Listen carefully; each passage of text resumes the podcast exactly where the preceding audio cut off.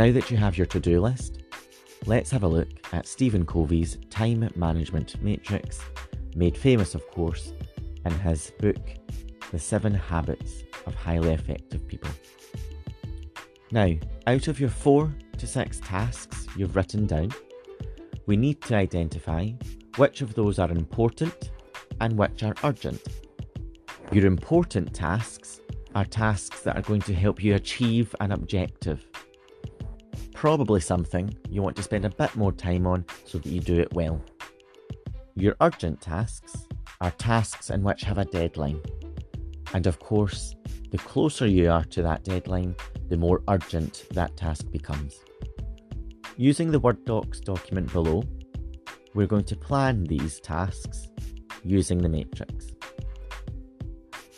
To determine which of your tasks will be entered into quadrant 1, we must have a think first.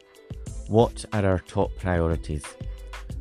What are the tasks that are at the top of your to do list? Now, with the use of effective time management, we want to stop our tasks moving into quadrant 1 by making sure we plan effectively those important tasks for the future. Quadrant 2 is your important but not urgent.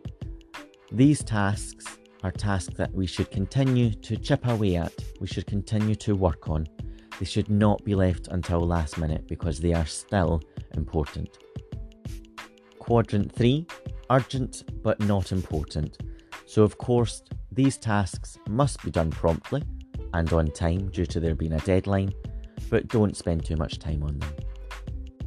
And finally, quadrant 4 not important and not urgent. These tasks can be dealt with in a number of ways.